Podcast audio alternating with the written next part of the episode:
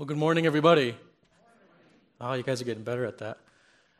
My name is Eric Solomon. As Jim said, I am the campus pastor here at TVC. I'm also one of the teaching pastors at Wheaton Bible Church. Um, and as Jim mentioned, we are a campus of Wheaton Bible Church, and so it's beautiful to have this kind of unity that he was praying for in Christ, even across geography.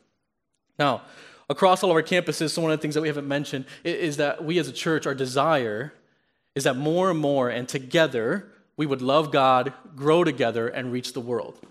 That is our desire. That is our hope. That is what we pray for. As the church, we are a, a different kind of community in this world. And it is these commitments to God, to each other, to reaching a world in need that makes us a, a community with that kind of difference. It's also these commitments that drive us to prayer. There's a lot of things that we can be praying about these days. Amen? COVID and all of its effects in the world, our current presidential election, the reverberations of racism in our country, even within our church, all the transitions we've had as a campus, the transitions we're about to experience with a new senior pastor. There's also a lot to be thankful for. Being able to gather together in, in person on campus, the technology to gather even online, the community that we have being built together on Sunday mornings and in groups throughout the week. It's a lot of progress that we're making in reconnecting this community. But I wanted to update you. We talked about giving. I just want to update you really quickly where we are financially before we jump into the sermon. This isn't a big ask. This is just saying, hey, we as a church, like many communities, have experienced a downturn in giving this summer. But through the Lord's faithfulness, through your generosity, and even through some healthy budget cuts, uh, this September was actually a really, really good month for us as an organization to be able to do more of this ministry throughout of our communities and throughout the world. So uh, my encouragement is that you would continue to partner with us, praying I, I really emphasize that. That's not just a cliche or just trying to say the Christian thing. Praying with us, partnering with by praying, by serving, and yes, as the Lord wills, by giving financially. With that said, before we turn to God's word, would you pray with me one more time? Father, your word makes it clear that the hearts of kings, leaders, presidents, state, and local authorities, they're all streams of water in the palms of your hands. It is you who direct them. It is you who turn them. And the reality is that every single one of them is acting in such a way that will only advance your eternal kingdom agenda, even if we aren't entirely sure how that will work out. Help us as a church to remember that truth this morning. Help us as a church to see with eyes of faith. Even as some of us maybe panicking right now because of either outcome in this presidential election, would you remind us that as far as you're concerned, there is nothing new under the sun? It may be new to us, but you, as the sovereign king of the universe, the king over all time, you've seen this before. You've dealt with far worse, and best of all, you're not panicking.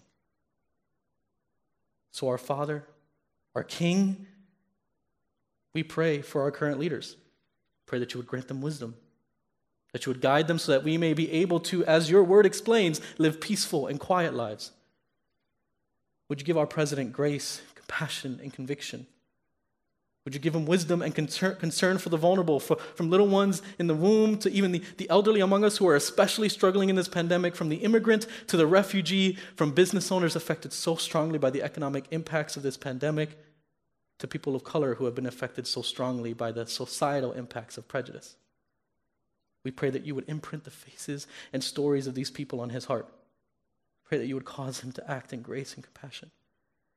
More than anything, Father, right now, would you remind us in this family right now, though our earthly politics may differ and the people in charge may change, our one true constant is that our one true King always sits on the throne and never changes. So, as your will is revealed to us in the near future with this election, we pray that we would be gripped with trust rather than fear. There is rest in realizing that knowing you means we don't have to know the future. Remind us of that this morning. By your Spirit, would you help us walk in faithfulness and unity together? And as we come to your word together, as I open it up for your people, would you grant me humility to share, gentleness to explain, and confidence not in my own words, but in the power of your word to change us this morning? May the words of my mouth and the meditations of my heart be acceptable in your sight, O Lord, my rock and my Redeemer. Amen. All right, Let's open up our Bibles this morning to 1 Peter 2 11 through 17. This morning, we're engaging a reality, as you can see on the screen, that affects all of our lives generally, but in election years seems to affect our lives pretty specifically. And in order to engage that reality well, we must see it through a biblical lens. So this morning, we begin by reading from 1 Peter 2 before we do anything else. The text is about to be on the screen. Please stand with me as you are able as we listen to God's words.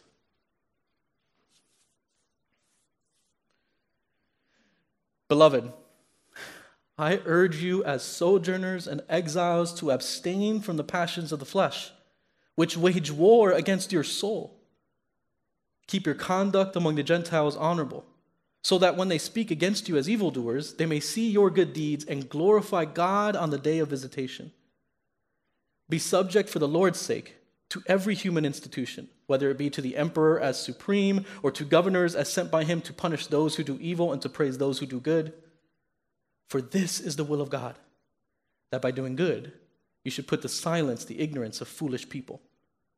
Live as people who are free, not using your freedom as a cover up for evil, but living as servants of God. Honor everyone, love the brotherhood, fear God honor the emperor.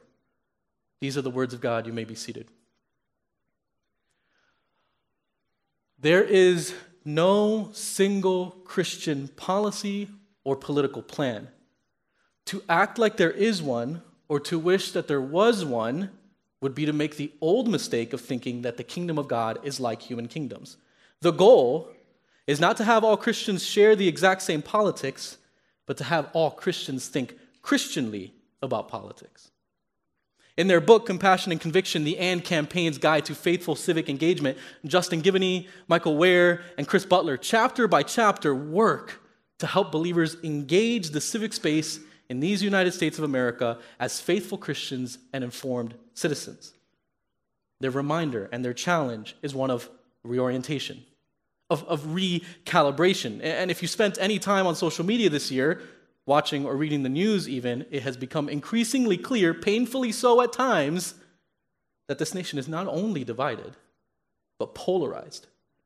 We not only disagree, but disparage and disrespect each other, disintegrating any common bond we have as citizens. But this morning, I'm not up here as a political analyst, a talking head, a lobbyist, a politician. I am up here as a pastor, as your pastor. And it is both my privilege and responsibility as your pastor to preach the Bible. So, why in the world am I talking about Christianity and politics this morning? Might be the question that just went across your head. Because the division, the polarization, the disparagement, the disrespect, and yes, even the disintegration of relationship has infiltrated so many churches across this country. And in this particular season, it would be very easy to let political lines infiltrate this community allowing us to draw boundaries between people God has put together as family. I recognize that in this very room and online, even watching, there are a variety of political stances. I also recognize that this can be an incredibly sensitive topic for many. I myself have set some personal boundaries with certain people in my family because discussing politics can get so sharp, so relationally disintegrating. So again, you may ask, Eric, why in the world then are you talking about Christianity and politics this morning? Because the polarization within the American people must never become polarization within God's people.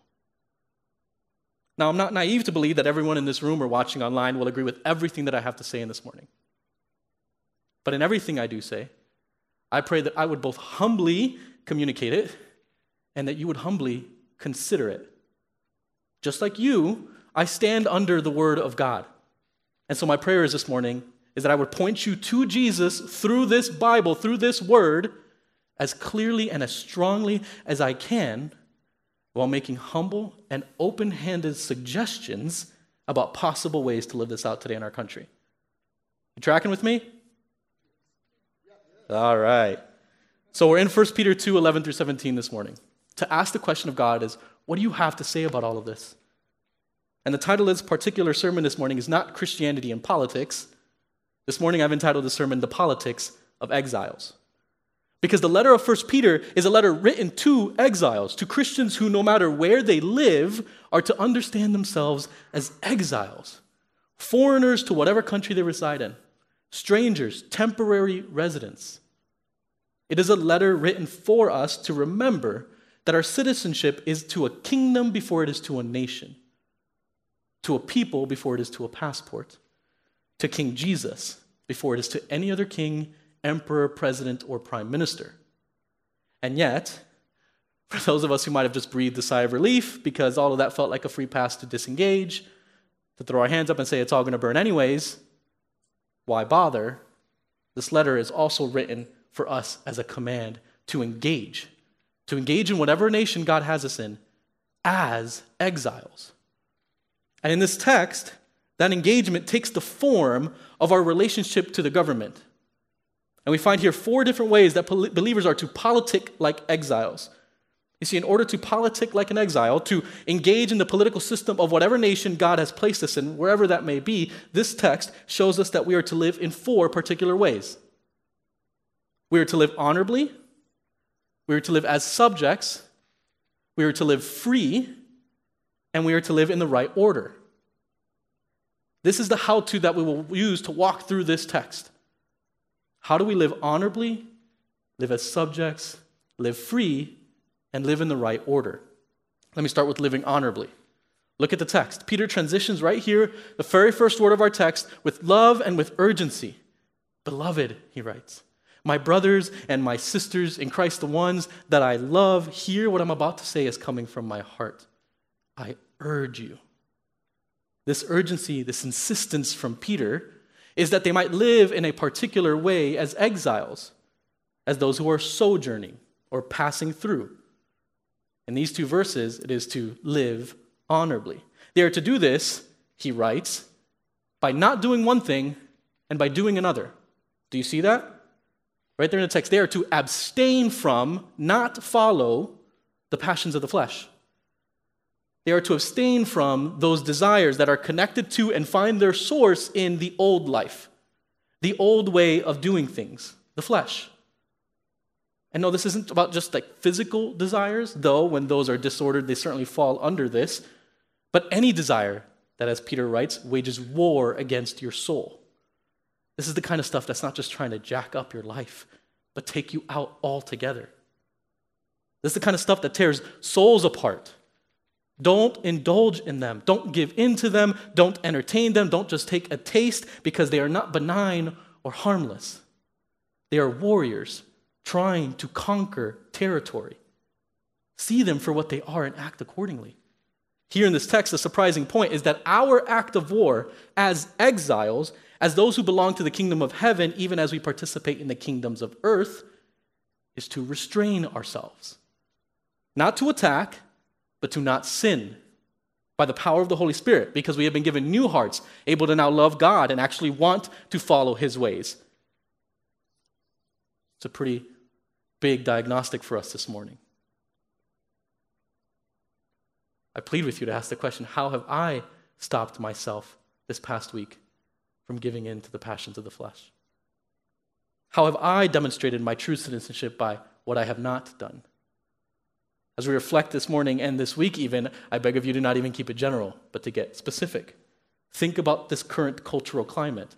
How have we, because we are new creations in Christ, dependent on the Spirit of God, restrained the desires of our flesh? In how we speak, or what we type, and what we do? And yet, this command that Peter gives here, not to, to live honorably, is not just about what we don't do, abstaining from the passions of the flesh. We also positively look at the text keep our conduct among Gentiles, which in this context is non believers, people who don't believe in Jesus, keep our conduct among non believers honorable. It's not just about what we restrain, but what we unleash in the world and what we keep unleashing good works. We keep our conduct, our way of life, the content and manner of our speaking, and the whole of our actions honorable, good, virtuous, reflecting the way of life that God calls us to live. Live honorably. The first way to politic as an exile, to participate in whatever political space the Lord has called you into as his ambassadors, is to live honorably. Why? What's the point? Why should I do that?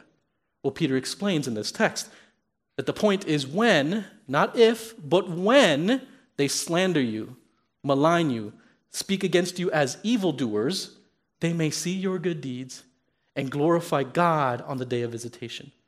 The point is that when we live in a particular way as part of this alternative community, in a way contrary to the way the world says life is supposed to work, Peter says our lives will be made into signposts, billboards, the crazy guy on the side of the road spinning signs, pointing, bringing glory to God. Whether, whatever he appears, whether in their life now for salvation or later in judgment, it all points to God. And maybe, just maybe, what Peter is advocating here is that when Christians are slandered and the accusations are baseless because the testimony is honorable, that it is actually good. That it is actually supposed to be like this because it brings glory to God. There's a corrective to this, though, and I'm going to get real specific right now. Christians in the United States of America haven't done a good job of this. But I'm not speaking right now to all Christians in the United States of America, right? This conversation is not out there, it's in here. So, how are we doing, familia?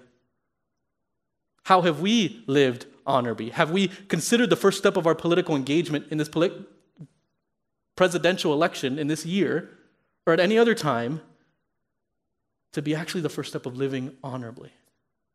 Abstaining from all the sinful desires that seem to just keep coming up when our blood starts to boil or we feel threatened. How do we keep our lives and keep keeping our lives, our conduct honorable?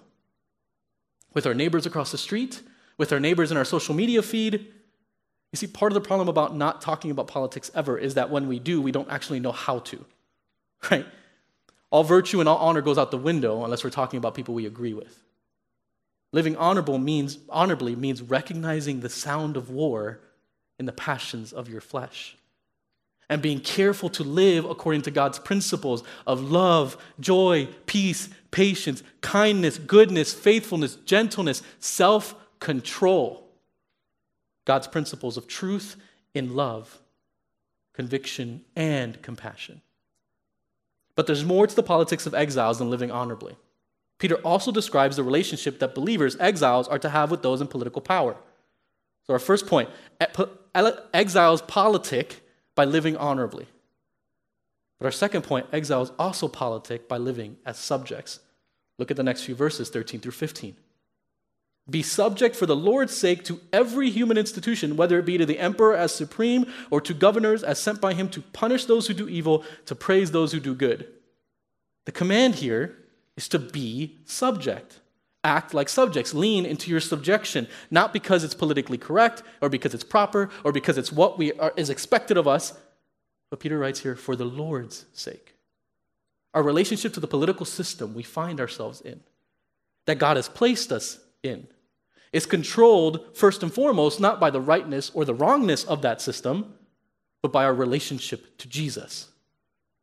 We obey this command not based off of the goodness of the government, but the reality of our relationship with Jesus. Full stop. Might I submit to you, however, that even in this difficult command, God inserts a reality check here?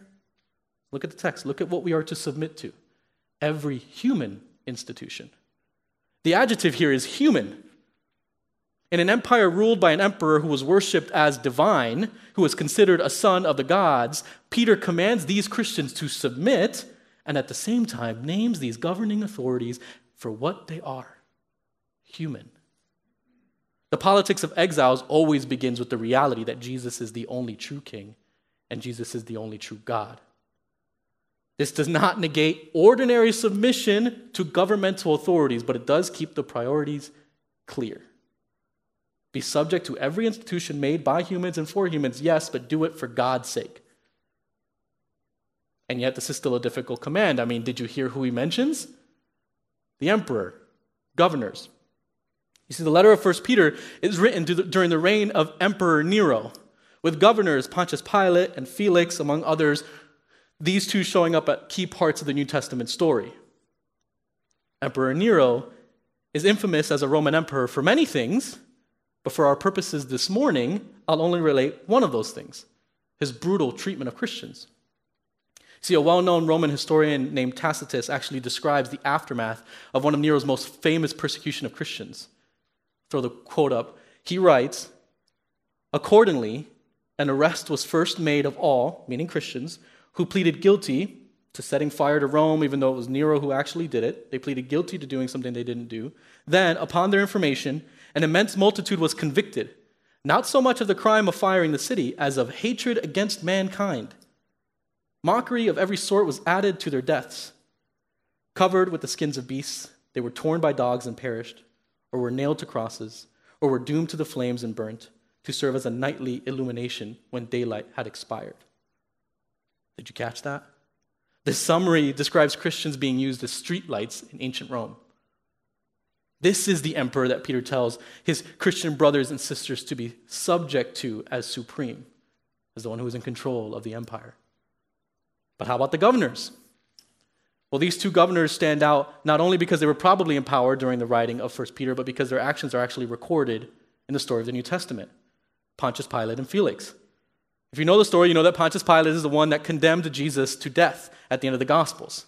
He was politically manipulated by the religious authorities, and he acted in line with the brutality of the Roman Empire that I just read about, having Jesus beaten, tortured, nailed to a cross. Governor Felix shows up at the end of Acts, Acts 23 to 24, as he plays around with the Apostle Paul, who's been imprisoned for preaching the gospel. Like a cat playing with his prey, Felix interrogates Paul over and over again for two years, seemingly intrigued by the Christian faith, but in the end, hoping that this cat and mouse game would secure him a bribe from Paul. By the time he steps down, he decides to leave Paul in prison in order to grant the Jews a political favor. This is the emperor. These are the governors that Peter is commanding believers to be subject to. These are the ones with power and authority within these human institutions. And then Peter gives the reason for the existence of these human institutions, juxtaposed against their actions. What does he write there? He says, to punish those who do evil, to reward those who do good, to promote virtue and restrain vice. That's what they're supposed to do. And yet, we all know that governments across nations and throughout time have not always done this. We recognize with Peter the humanity of these institutions, yet we must also recognize the grounding of his command for the Lord's sake. Despite governing authorities not doing what they are supposed to do, our reason for submission is not them doing their jobs, but our relationship to Jesus. Then in the next verse, he expands on this reason by explaining in verse 15 For this is the will of God, that by doing good you should put to silence the ignorance of foolish people. When we are subject to the human institutions of government, we participate in God's plan to use the good deeds of his people to silence the ignorance, the wickedness of those who do not follow his ways, who do not call him king. In this passage, kill them with kindness is translated into silence them with submission. So, what does submission to the human institutions in our day look like? Well, I'm no civics teacher, as you can tell. But here in the United States of America, we live in a democracy, right? The human institution built here is a system, however well or poorly you think it is being run, that is built by the people for the people, which means that the authority of human institutions, at least here in the United States, lies in the hands of the people. So, might I suggest that one of the possible ways to submit, like Peter says here, is to vote, to participate. I'm not saying Christians have a duty to vote because the Bible does not say that Christians have a duty to vote. What I am suggesting, what I am submitting for your consideration this morning, is that we politic as exiles in this particular nation, not just by living honorably, but by living as subjects, who subject themselves, who submit themselves to this particular system that allows us to vote. In Peter's day, living as subjects meant kind of just taking it. Until to follow the law until they contradicted the law of King Jesus, the command of King Jesus.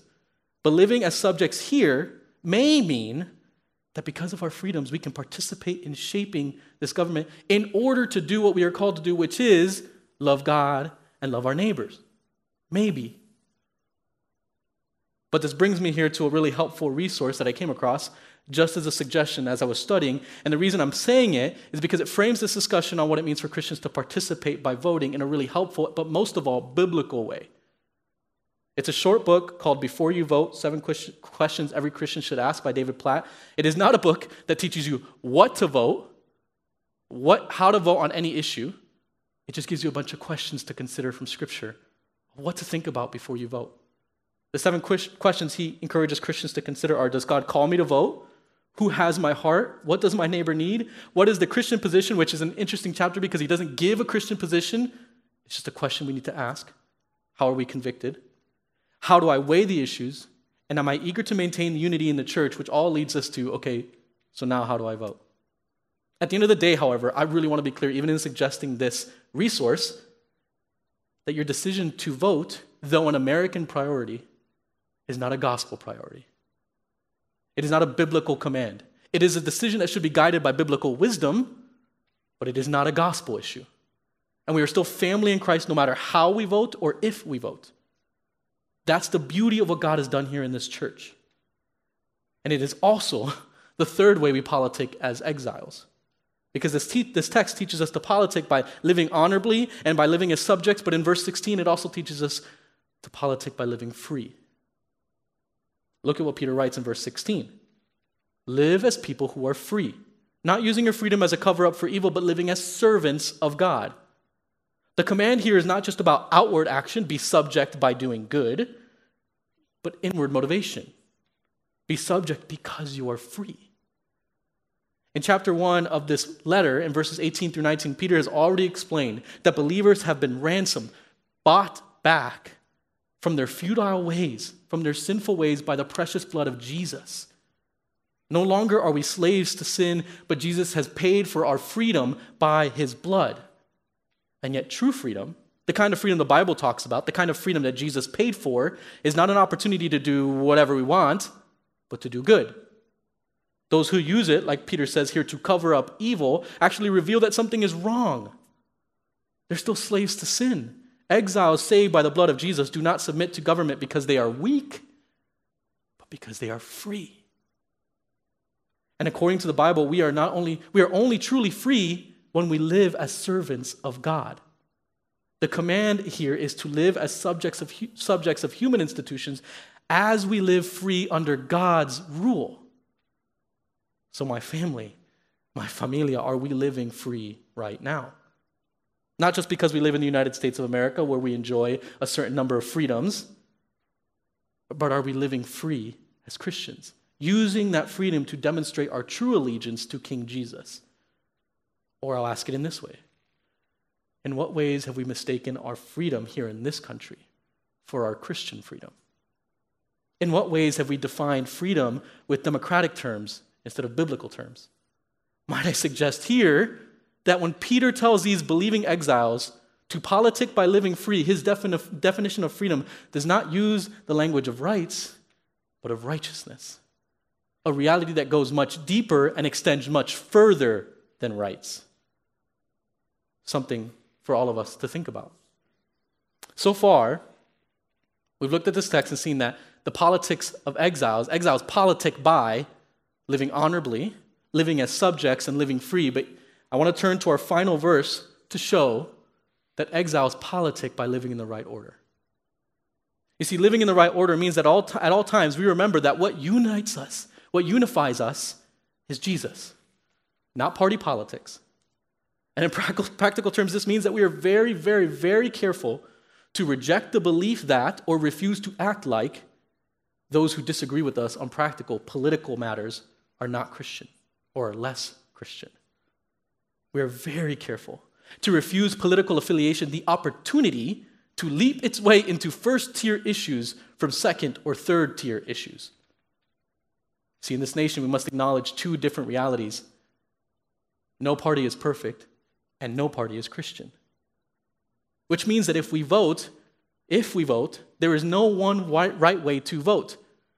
Like uh, one pastor writes, there is no Christian vote, just a Christian who votes. And as we continue to live out our faith at this particular time in history, in this particular country, we must live in the right order. We must remember that the church is the bride of Christ, not America, not the Republicans, not the Democrats, but the church, which transcends political lines and affiliations, even as it confronts those political lines and affiliations. The church, which does not hope in particular policy and laws, and yet works to love God and love neighbor however the Lord calls us to, including through policymaking and advocacy. So, where do we get the right order from this text, Eric? Look at verse 17. Honor everyone, love the brotherhood, fear God, honor the emperor. One of my favorite verses because this is like the tagline for every men's ministry you could ever do because it has the word emperor in it. Peter makes a list here of relationships. And the way he indicates the right order of this list is not by where he's placed each relationship, but by the word he has used to define the relationship. Look at the first command he gives honor everyone, respect everyone, treat everyone justly, everyone, no distinction. Exiles politic by making sure we understand a fundamental truth about everyone we interact with that they are worthy of honor because God says they are worthy of honor. But look at the final command he gives honor the emperor. The same way they treat everyone is the way they are to treat the emperor, which is a really weird thing to say until we realize that in this list, Peter both raises the level of respect there to show everyone in that Roman community and lowers the level of respect they show the emperor. Because, as I already mentioned, in Rome, the emperor was honored not just as an emperor, but as a god. In a brilliant and equally subversive way, Peter recalibrates the levels of relationship within society in this list. We treat everyone with respect, including the emperor. But the emperor is not honored as deity. And as we think about that, the words of Psalm 118 come to, came to mind for me. In verses 8 through 9, the psalm reminds us that it is better to take refuge in the Lord than to trust in man. It is better to take refuge in the Lord than to trust in princes. And still, this does not mean that we completely disregard those the Lord has placed in authority. Don't honor the emperor more, don't honor everyone less. Honor everyone according to what God says about them, that they are God's creation bearing His image. And if they are in authority, they are reflecting part of His character in their office at least, and by God's grace, hopefully in their use of that authority. And yet, this only forms the third level of the order Paul Peter gives here. The level above honoring everyone in this list, including the emperor, is love the brotherhood. Over and over again, the Bible prioritizes the fellowship of believers. We've been in this series, Invincible Church, before this. Over and over again, the Bible prioritizes the family of believers over other relationships, even over family relationships. Why? Because, in a very real and significant way, Christians are bound together with something far deeper than shared genetic code. Christians are bound by blood and by family, but that blood and that family is not one that we are born into, but one that we are reborn into. Christians are united in Christ because of the blood that Jesus shed on the cross. In Christ, God has created one new family. And in this family, we have people from every language, every skin color, every culture, and yes, every political opinion or affiliation. We honor everyone, but we show committed, never leaving, no exit plan, always by your side kind of love to those God has put together as part of our family. We love the brotherhood, we love the familia of believers. And yet, that's still only the second level of this priority list. The first priority in this list is the relationship that exiles have with their God. We are to honor everyone. We are to love the family of God, but we are to fear God. Ultimately, our allegiance is to God alone. It is out of that reality that we commit to each other, to the ones God has put into our family. And from there, we demonstrate love and loyalty to our country, both to other citizens and to citizens in authority as our neighbors. Exiles politic by living in such a way that this order is kept in the right sequence. This is why, in a text that speaks about living subject to human institutions, I can also say that there is room in whatever political system we find ourselves in for civil disobedience. And I get that from the example of Scripture. Track with me. There is such a thing as biblical civil disobedience. I'll give you just a few snapshots.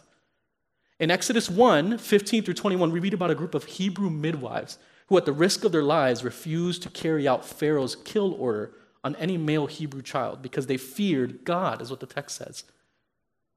From their actions, we got Moses, and the Lord even blessed them with their own children. Fast forward to the book of Daniel. In Daniel 3, we read about three friends, Shadrach, Meshach, and Abednego. They were renamed by the Babylonian Empire that kidnapped them. Their real names were Hananiah, Mishael, and Azariah. of the tribe of Judah. And yet, despite all they went through in this kidnapping, when faced with the command to worship the statue of the Babylonian king, they refused. And they explained to the king that no matter what happened, whether God saved them or not, they would not worship the gods of Babylon. They feared God more. One more. Fast forward to Acts 5, 27 to 32, where Peter, writer of this letter, and the apostles face off with these religious authorities who had real political power at this time.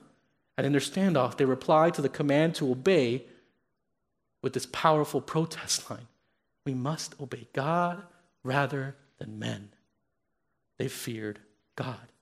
The Bible makes room for civil disobedience, and in each instance, as in the ones I've shared, it is because God's people lived in the right order. They feared God. But the history of God's people engaging in civil disobedience because of their fear of God extends even out of the Bible through the history of the church. I'll just give you one example because it's one of my favorites, and I read it in that Compassion and Conviction book. Fannie Lou Hamer was born in Mississippi in 1917 to parents who were sharecroppers. She was a devoted Baptist who believed, whatever you believe about Baptist, who believed that fighting for justice was her calling. And so she joined the Student Nonviolent Coordinating Committee in the 60s. But the point was to demystify the political process for Southern blacks and register them to vote so that they might participate in the political system. It was her faith in God that was key to her ability to withstand police brutality, disenfranchisement, and involuntary sterilization while refusing to hate her oppressors. Nobody's free until everybody's free. In the face of danger, grounded in her faith, Fannie Lou Hamer battled for freedom for every person who bore the image of God, no matter their skin color. She feared God. And she used many different weapons to do that, including civil disobedience, but also voting. In so doing, she followed a long history of God's people living in the right order. Will we agree with every tactic or strategy that's employed? Definitely not. And yet, might I submit that as Christian brothers and sisters, we give each other the benefit of the doubt as we seek to understand agreeing on the principle that we are to politic in whatever way demonstrates the right order of relationships, is it also possible that two Christians might still use different tactics and both can glorify God? I don't know the answer to that question, but I believe that living as exiles in this country, as citizens of the kingdom of God, before we are citizens of the United States of America, we are required to love our brother before we have to figure out some way to love their politics. We must politic out of our identity in Christ, where two believers who use different strategies to love God and love their neighbors can still be united in Christ. Is that even possible these days? We must politic like exiles who live honorably, live as subjects, live free, and live in the right order. And when I ask that question, is it even possible? This is how the alternative community of the church proclaims the beauty of the gospel in a nation divided and polarized. This is how the alternative community of the church shines brightly in whatever political system we find ourselves in. How we point people to Jesus. Because if we live like this, not avoiding politics, but not letting it identify and divide us, we proclaim the beautiful unity that is only possible by the gospel. This is why just a few verses later, Peter draws a straight line to that gospel. Because to politic like exiles, to live like Christians in whatever nation, is to live like Christ because of Christ. Here's where we're going to end our time. Let me read 1 Peter 2 21 through 25. For to this you have been called, because Christ also suffered for you, leaving you an example, so that you might follow in his steps. He committed no sin, neither was deceit found in his mouth. When he was reviled, he did not revile in return. When he suffered, he did not threaten, but continued entrusting himself to him who judges justly.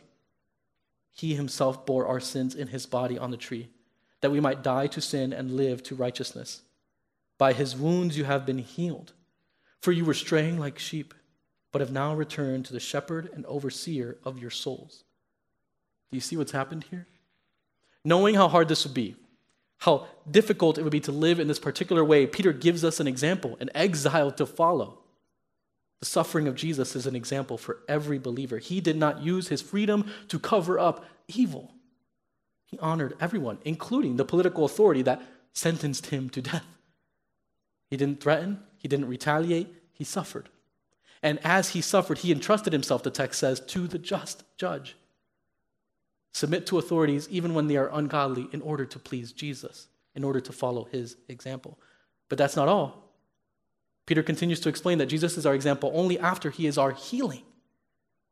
The reason God calls us to live in this particular way is not just because Jesus did, but because Jesus even made it possible. Because he took our sins so that we would no longer be slaves to sin, but servants to God living in righteousness. He brought us healing that we might heal. He gathered his sheep as the true shepherd, the true overseer, the one true ruler of everything. Remember that the political renovation, the political renewal, the true and just restoration of all things of this very world awaits his return. He is the only king of the universe, and he is never up for reelection.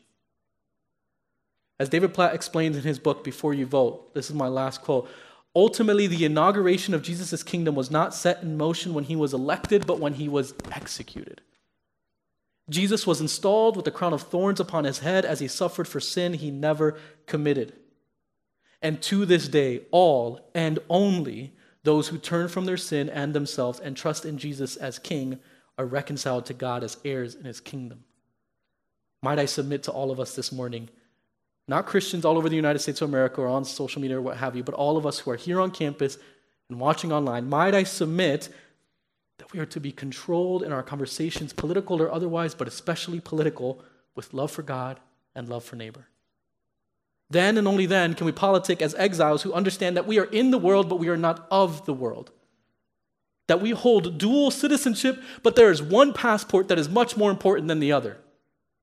We are citizens of the kingdom of God. And my prayer is that we would live and love and serve others like we really and truly believe that. Would you pray with me to that end? Father, this morning we praise you as the only rightful king over everything. Our good God, our safe place, our very present help in trouble. And within that praise, we ask you to grant us the peace to trust you even as our world feels like it is spinning out of control.